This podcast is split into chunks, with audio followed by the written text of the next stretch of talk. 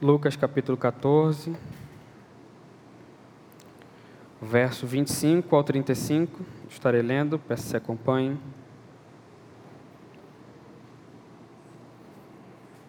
Lucas 14, verso 25 ao 35. O texto bíblico diz: Uma grande multidão o acompanhava, e ele, voltando-se na direção dela, disse: Se alguém vier a mim e amar pai e mãe, mulher e filhos, irmãos e irmãs, e até e até a própria vida mais do que a mim, não pode ser meu discípulo. Quem não leva a sua cruz e não me segue, não pode ser meu discípulo. Pois qual dentre vós, querendo construir uma torre, não se assenta primeiro para calcular as despesas para ver se tem como acabá-la? Para não acontecer que depois de haver posto os alicerces, e não a podendo acabar, todos os que a virem comecem a zombar dele, dizendo: Este homem começou uma construção e não conseguiu terminá-la. Ou qual é o rei que, antes de entrar em guerra com outro rei, não se assenta primeiro para consultar se com dez mil pode ir de encontro ao que vem contra ele com vinte mil? Mas, pelo contrário, enquanto o outro ainda está longe, manda emissários e pede condições de paz. Assim, todo aquele dentre vós que não renuncia a tudo quanto possui, não pode ser meu discípulo. O sal é bom, mas se ele se tornar insípido, com que há de, com que se há de restaurar-lhe o sabor?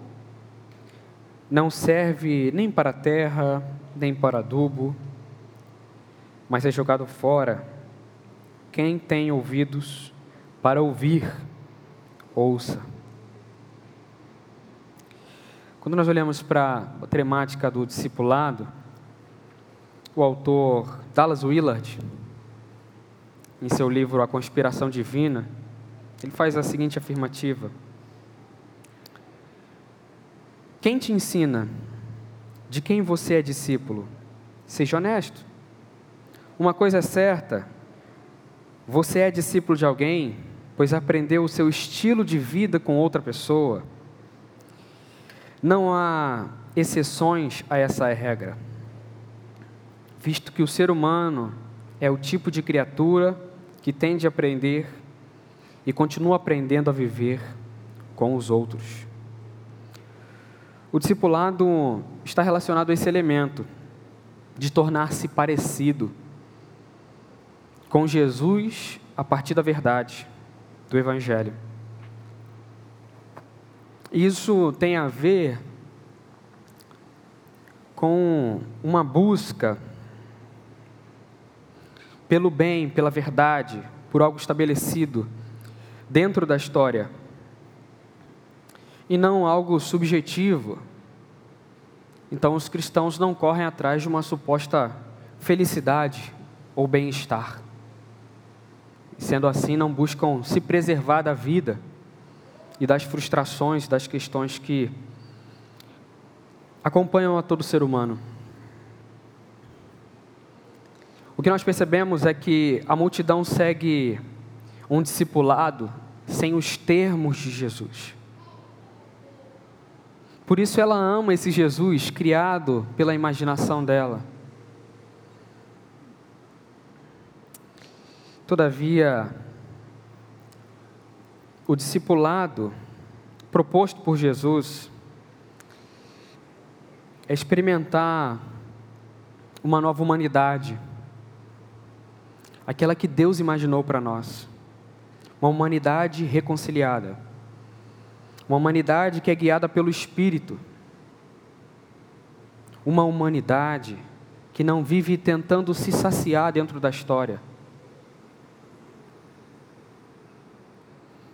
Já conversamos aqui uma vez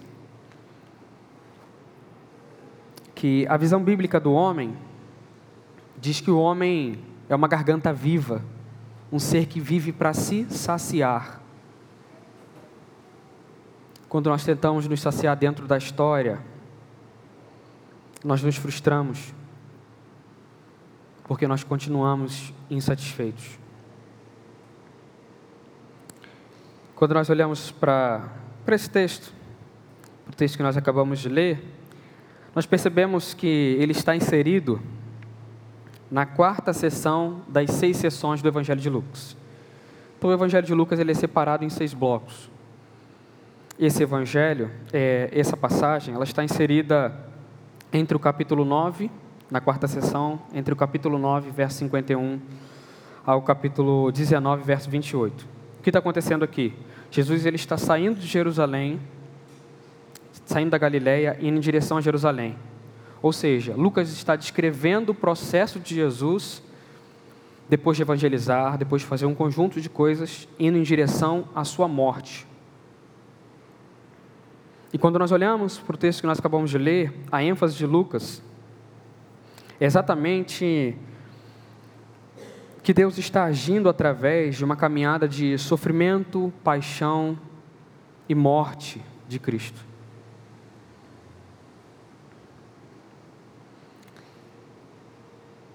E o que Lucas quer descrever é exatamente que os discípulos de Jesus devem seguir o mesmo caminho, não um outro caminho.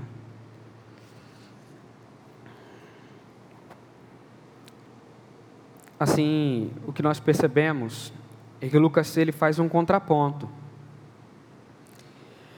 entre o Cristo que até antes do verso do texto que nós acabamos de ler fez milagres,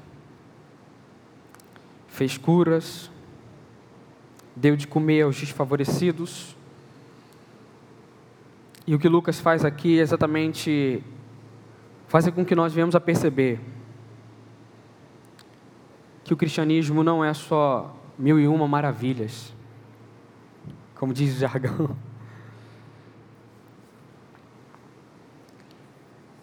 E que nós não vamos ter uma vida perfeita neste mundo.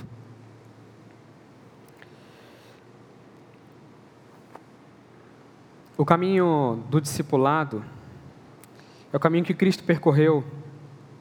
É um caminho de humilhação, de sofrimento, de dor. E para ser seguidor de Jesus, é necessário nós calcularmos as, as consequências que iremos enfrentar de seguir esse mesmo caminho.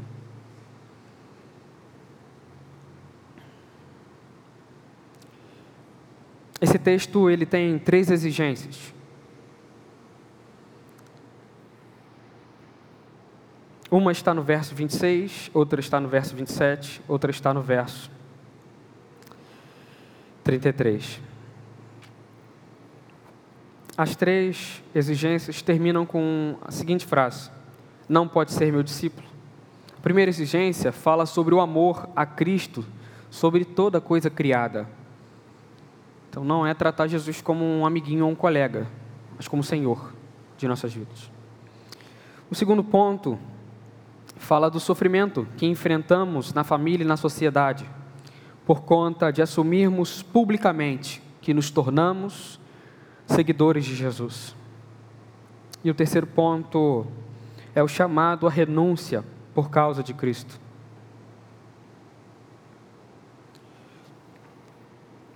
O teólogo Jonas Madureira, esclarecendo sobre o termo a grande multidão, ele cita o teólogo e padre católico John Mayer, e John Mayer classifica a grande multidão em três grupos. O primeiro grupo é o do círculo externo, referente às multidões que seguiam Jesus no sentido meramente físico. O segundo grupo é um grupo intermediário, um grupo mais próximo, mas não tão próximo.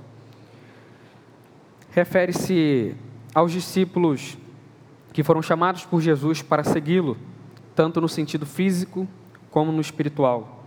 Ou seja, eles acreditavam de fato que Jesus era o Messias e não somente iam atrás dele por causa de pão. E o terceiro grupo é o círculo mais próximo de Jesus. É o círculo dos doze. Um grupo especial de doze homens que não apenas eram discípulos de Jesus, como também formavam um, um círculo íntimo em torno de Jesus, ao redor de Jesus. Quando nós olhamos para o verso 25, nós percebemos que Jesus ele está fazendo uma caminhada e ele para, se volta para a multidão, começa a proferir palavras. O que percebemos é que Jesus está chamando as pessoas que estão nesse meio para segui-lo. Ele está dizendo para elas abandonarem uma vida privada de religião. Uma vida religiosa não vivida na esfera pública, no mundo. Não podemos viver a vida pública carregando uma outra identidade ou uma outra definição de quem nós somos. A definição de quem nós somos, primária ou fundamental, é que nós somos discípulos de Jesus. É isso que Jesus quer dizer.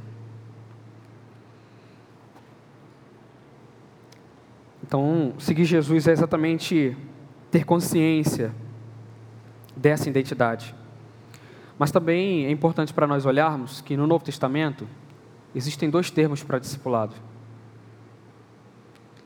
Tanto o termo que está descrito aqui no capítulo 14, que é o texto que nós estamos refletindo, que tem a ver com o fato de nós seguirmos a Jesus. Como também, por exemplo, nós temos textos como a Grande Comissão, em Mateus 28, que tem a ver com pessoas que já caminham com Jesus formarem outras pessoas nessa caminhada com Jesus. Serem intencional formarem pessoas. Então, o discipulado ele está ligado a seguir Jesus diretamente e a fazer com que pessoas amadureçam na fé. Também. Consegue saber? E nós vamos pensar exatamente sobre essa questão como um ato de seguir a Jesus.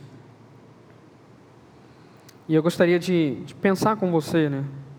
As exigências para sermos discípulos de Jesus. Quando nós olhamos para o verso 26, o texto diz: Se alguém vier a mim e amar pai e mãe, mulher e filhos, irmãos e irmãs, e até a própria vida, mais do que a mim, não pode ser meu discípulo. Jesus está deixando claro que o chamado dele para os seus discípulos era irrevogável, mesmo diante de questões familiares, de negócios, ou até mesmo, ainda que custasse a vida do discípulo. Por exemplo, nós temos os apóstolos que morreram por causa do Evangelho. Então, esse discipulado com Jesus é um discipulado radical e total. Jesus não admite parte, uma relação limitada,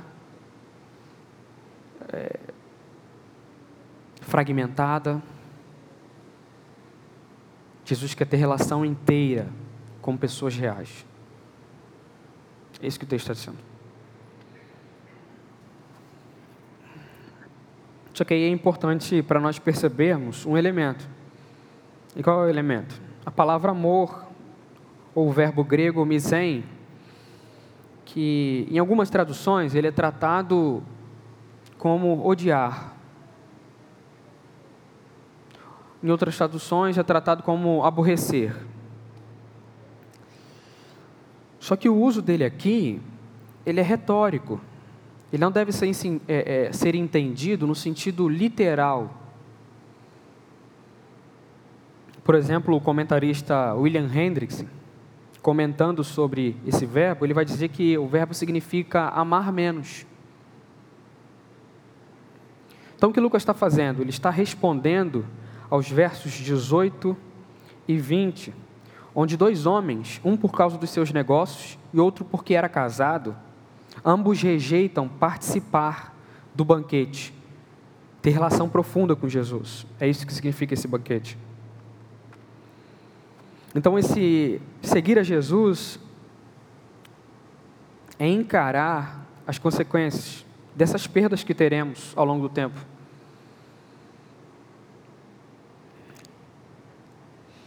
Então, Jesus vai dizer: se você não consegue amar a mim mais do que a ti mesmo e a todos os seus familiares e amigos, você não pode ser meu discípulo.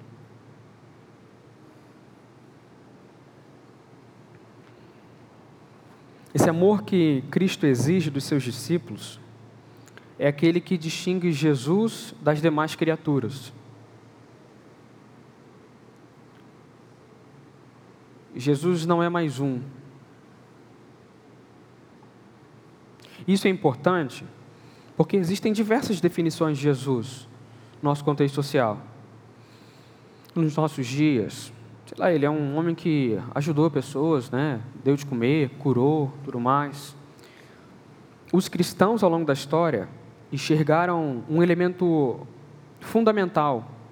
Ah, o modo como esses cristãos enxergaram Jesus, um elemento fundamental para distinguir os cristãos dos não cristãos na interpretação de quem Jesus é, é a ressurreição. Sem ressurreição, Jesus não é o Messias. Ele não é o Filho de Deus. Ele não é o Verbo encarnado. Não adianta ele fazer milagre, dar de comer. Então, você consegue perceber qual é a questão? Então, esse Jesus que está falando com os discípulos, ele está chamando, que está falando com a grande multidão, ele está chamando as pessoas para uma caminhada verdadeira, de transformação de vida.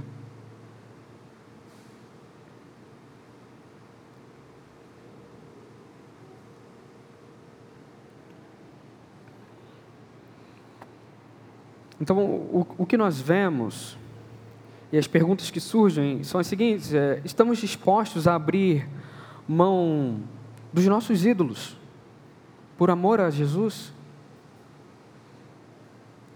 E se a consequência disso for ser impopular? Você consegue entender o que é o cristianismo?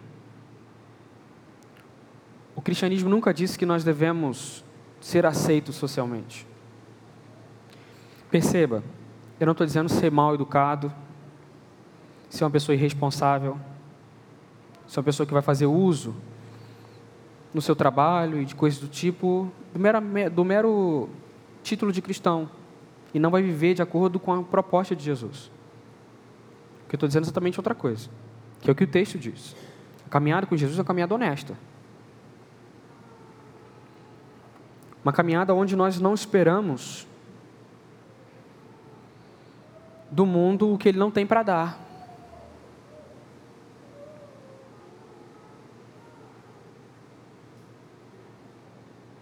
Exatamente porque o mundo está caído. A interpretação cristã é essa: Deus criou o mundo. Só que os homens caíram em Adão. Isso afetou a estrutura da criação. Então, esse mundo perfeito de bem-estar, onde nós nos poupamos do sofrimento e da dor, onde nós usamos de paliativo para não experimentar a vida. E a vida tem um dissabor, ela tem dificuldades. Ele não existe. Você consegue entender que o cristianismo é realista? E não uma imagem utópica do mundo?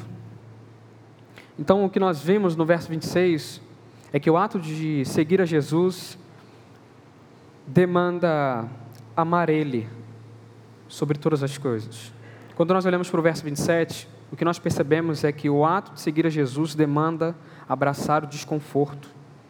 Perceba o verso 27, que não leva a sua cruz e não me segue, não pode ser meu discípulo. Aqui Jesus enfatiza que ser discípulo dele requer sofrimento. E esse sofrimento ele é específico, tá? Pois está relacionado ao ato de professar a fé em Cristo e ser obediente a Ele. Lucas enfatiza isso em oposição, é, por conta da oposição que tanto Jesus e os discípulos de Jesus vão enfrentar de diversos grupos.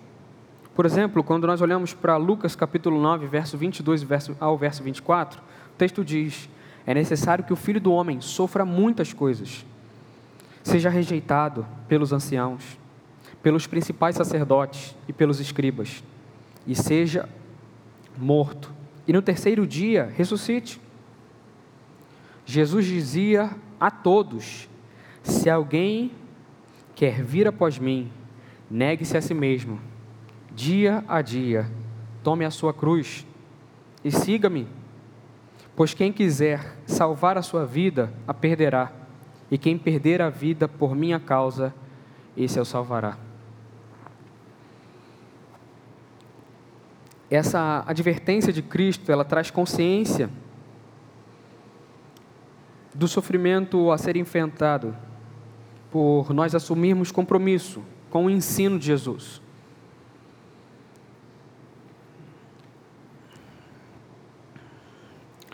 Ou seja, abraçar o ensino de Jesus nos leva a sofrer publicamente por causa dele. O teólogo Jonas Madureira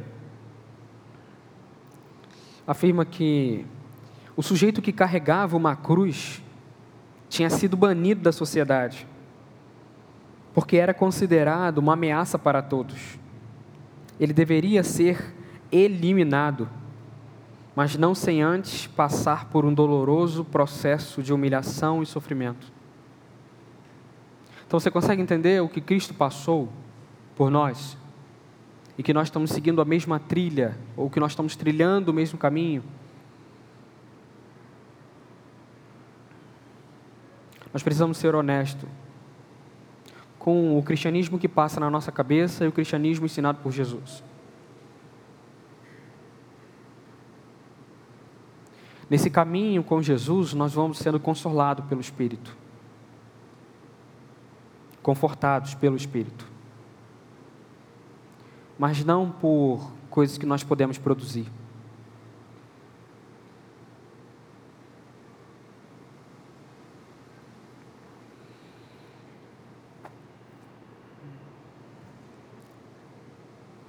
E essa proposta ela nos traz uma ruptura com falsas propostas de identidade. Pois a partir do momento que assumimos a identidade de discípulos de Cristo, somos guiados por Ele a reorientarmos as nossas prioridades, as quais desafiam profundamente a nossa vontade de sermos aceitos socialmente.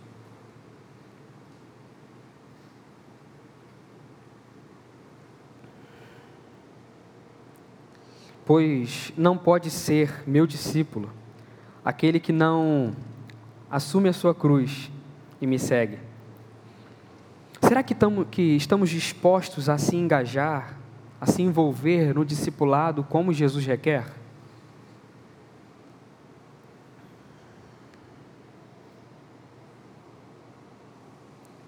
Que tipo de cristianismo nós estamos seguindo?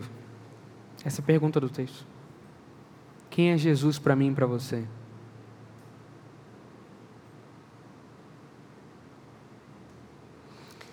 E aqui é importante nós esclarecermos algumas coisas.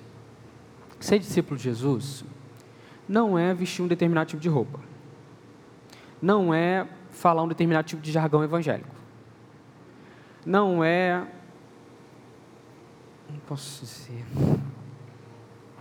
usar determinado tipo de expressões. Se achar superior aos outros no seu trabalho. Olhar para as pessoas que têm outras religiões como se elas não tivessem dignidade humana. Como se elas não tivessem dignidade humana. Então, assim, existe um conjunto de preconceitos ou elementos que não estão fundamentados no Evangelho. Mas estão fundamentados numa cultura de disputa, de discussão contra as religiões. E nós esquecemos que nós estamos lidando com seres humanos, esquecemos que estamos vivendo no mundo real, não no mundo que nós idealizamos. Então você consegue perceber qual é a questão?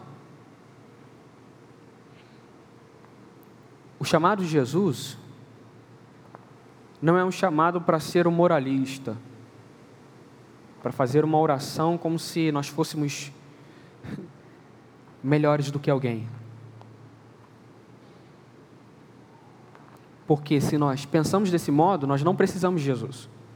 Não há sentido de caminhar com Jesus. Já que somos melhores do que alguém ou melhores do que os outros, qual é o sentido de ser salvo? De ser resgatado.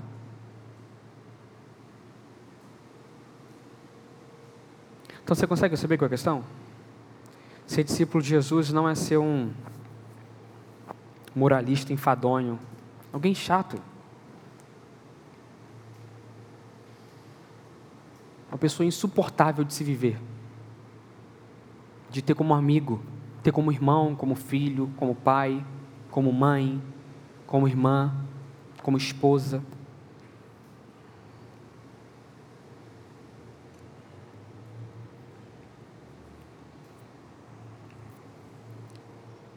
Quando nós olhamos para o verso 31, o texto enfatiza a questão do cálculo, de se sentar para calcular, né? E isso configura uma atitude pensada e ponderada. Que Jesus está usando com essas duas ilustrações, ou com os dois contos que ele faz, exatamente esclarecer uma questão. Nós precisamos sentar e ser honesto. O que é seguir a Jesus?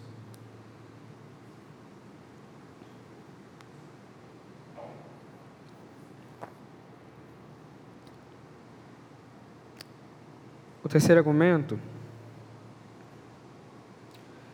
o ato de seguir Jesus demanda negar os nossos interesses por amor a Ele. Verso 33 diz: Assim, todo aquele que dentre vós não renunciar a tudo quanto possui, não pode ser meu discípulo.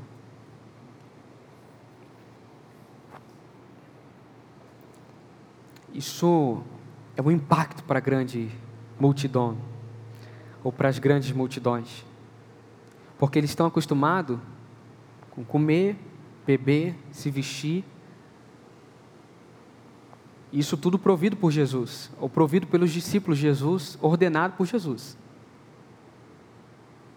Eles não estão esperando essa quebra de expectativa. E a pergunta que nos surge é se Deus frustrar alguma expectativa que nós temos, quem Ele será para nós?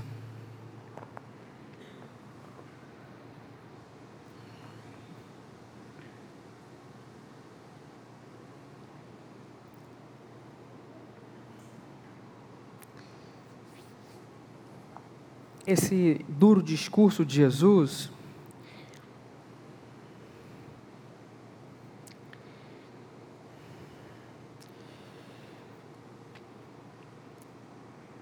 é um discurso que tem por pano de fundo a seguinte afirmativa de Jesus: Vocês vão continuar me seguindo para comer e beber? Ou vocês precisam de um redentor?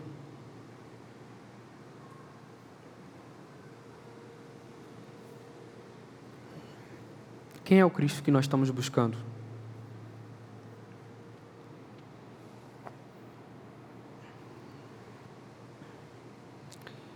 E o que Jesus afirma no verso 33 tem a ver com reputação. Porque quem caminhava com Jesus perdia um conjunto de coisas.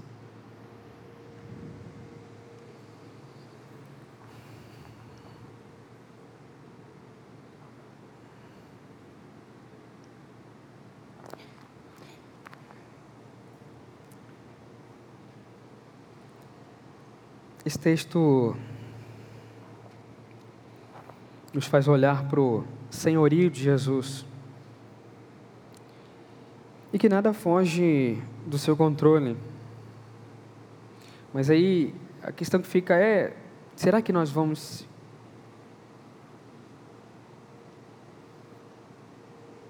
estar tranquilos? Descansar de fato? Se Deus não nos agradar?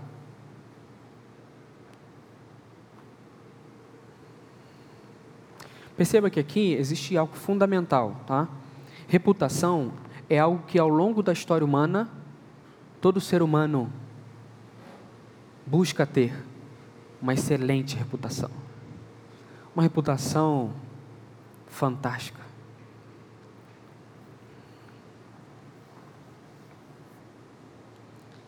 Através de um conjunto de coisas. Profissão, exemplo na família, e por aí vai.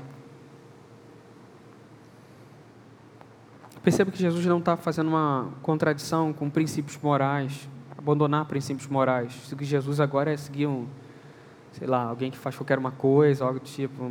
Não é essa a proposta. Mas a proposta é exatamente uma. É submeter uma vontade de ser aceito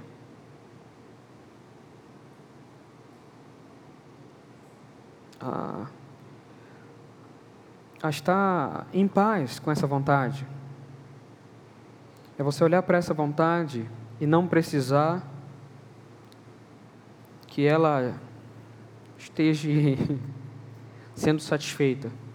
Então, se você perder alguma coisa por seguir Jesus, isso faz parte.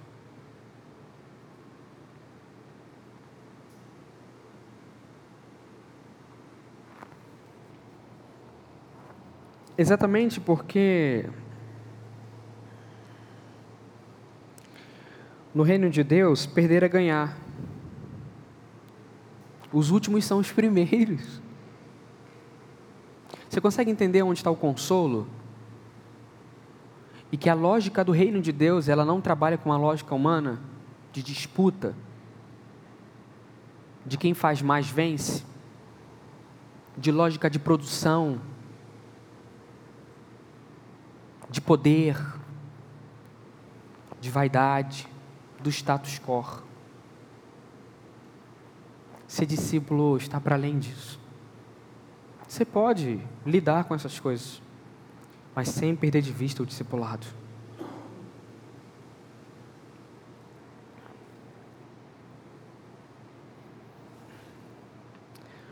O teólogo Bonhoeffer afirma em seu livro Discipulado: A graça preciosa é o tesouro oculto no campo, pelo qual o ser humano vende feliz tudo o que possui. E é a pérola preciosa pela qual o mercador oferece todos os seus bens. É o domínio do reino de Cristo, pelo qual o ser humano arranca o olho que o faz tropeçar e o chama e, e o chamado de Jesus é, é o chamado de Jesus pelo qual o discípulo deixa as suas redes para trás e o segue. Jesus encerra o ensino afirmando para aqueles é, que aqueles que têm ouvido ouçam ou prestem atenção nisso e que eles devem agir com base no ensino dado, sentando para fazer um cálculo. E após isso, devem se levantar e, em obediência, o seguir.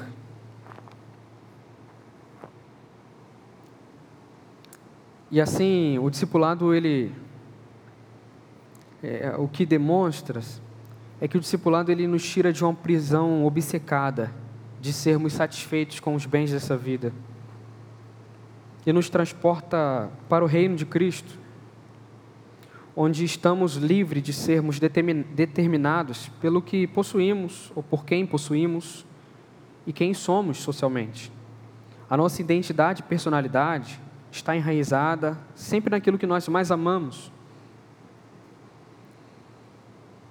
E a afirmação de Jesus é exatamente uma: me amem acima de se amarem. Me amem acima de se amarem.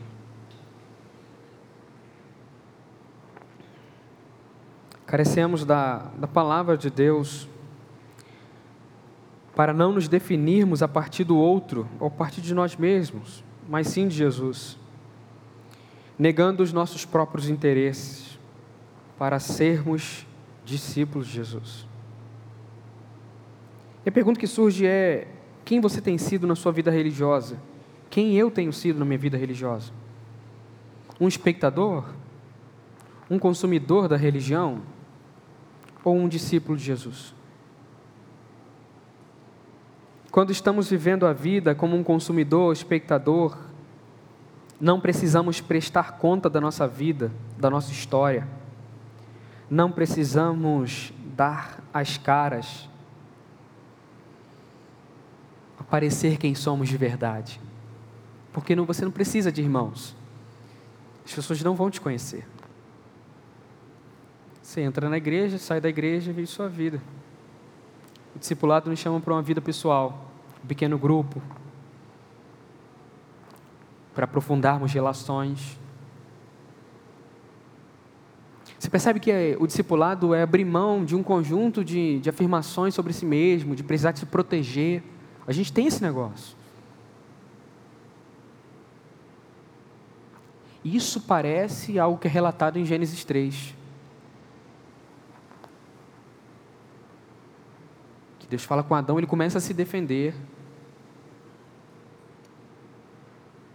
Porque ele precisa se defender. Quem caminha com Jesus está de guarda baixa porque sabe onde está firmada a sua identidade.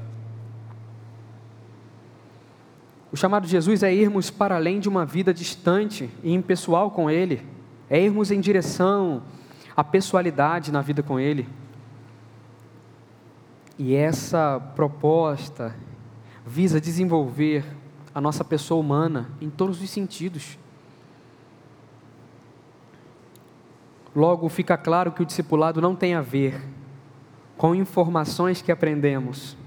Entretanto, tem a ver com o conhecimento pessoal que recebemos de Jesus, que é aprofundado na nossa relação com Ele ao longo da vida, numa igreja local. Essa vida como discípulos de Cristo não é um curso que fazemos, ou um relatório que preenchemos. Todavia, é uma caminhada de negação de si mesmo, como também é onde aprendemos e carregamos os ensinos de Jesus para a vida, para o nosso dia a dia. É como se nós, ao longo do discipulado, fôssemos recebendo uma informação em nosso cérebro, e isso fosse descendo, sabe? Fosse sendo bombeado pelo coração. É, então, o discipulado ele tem muito a ver com isso, com uma informação, um conjunto de informações que você recebe ao longo da vida, vivendo, lendo, e você começa a perceber que a sua estrutura, sua estrutura humana, sua estrutura psicológica, emocional, ela começa a responder a isso. Você começa, sabe, a viver isso. A não precisar de um conjunto de formulações, um conjunto de identidades que estão aí, nesse palco que é a cidade, esse palco religioso, que é a cidade que nós vivemos.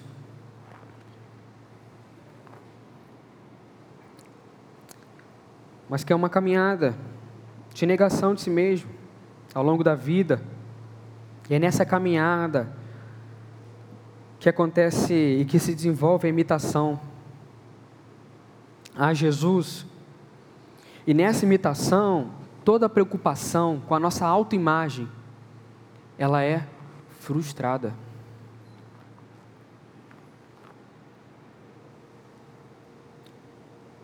Pois aprendemos a depender de nossa identidade centrada em Jesus para viver a vida que Deus quer que nós vivamos. Que Deus nos ajude. Curva sua cabeça. Vamos orar?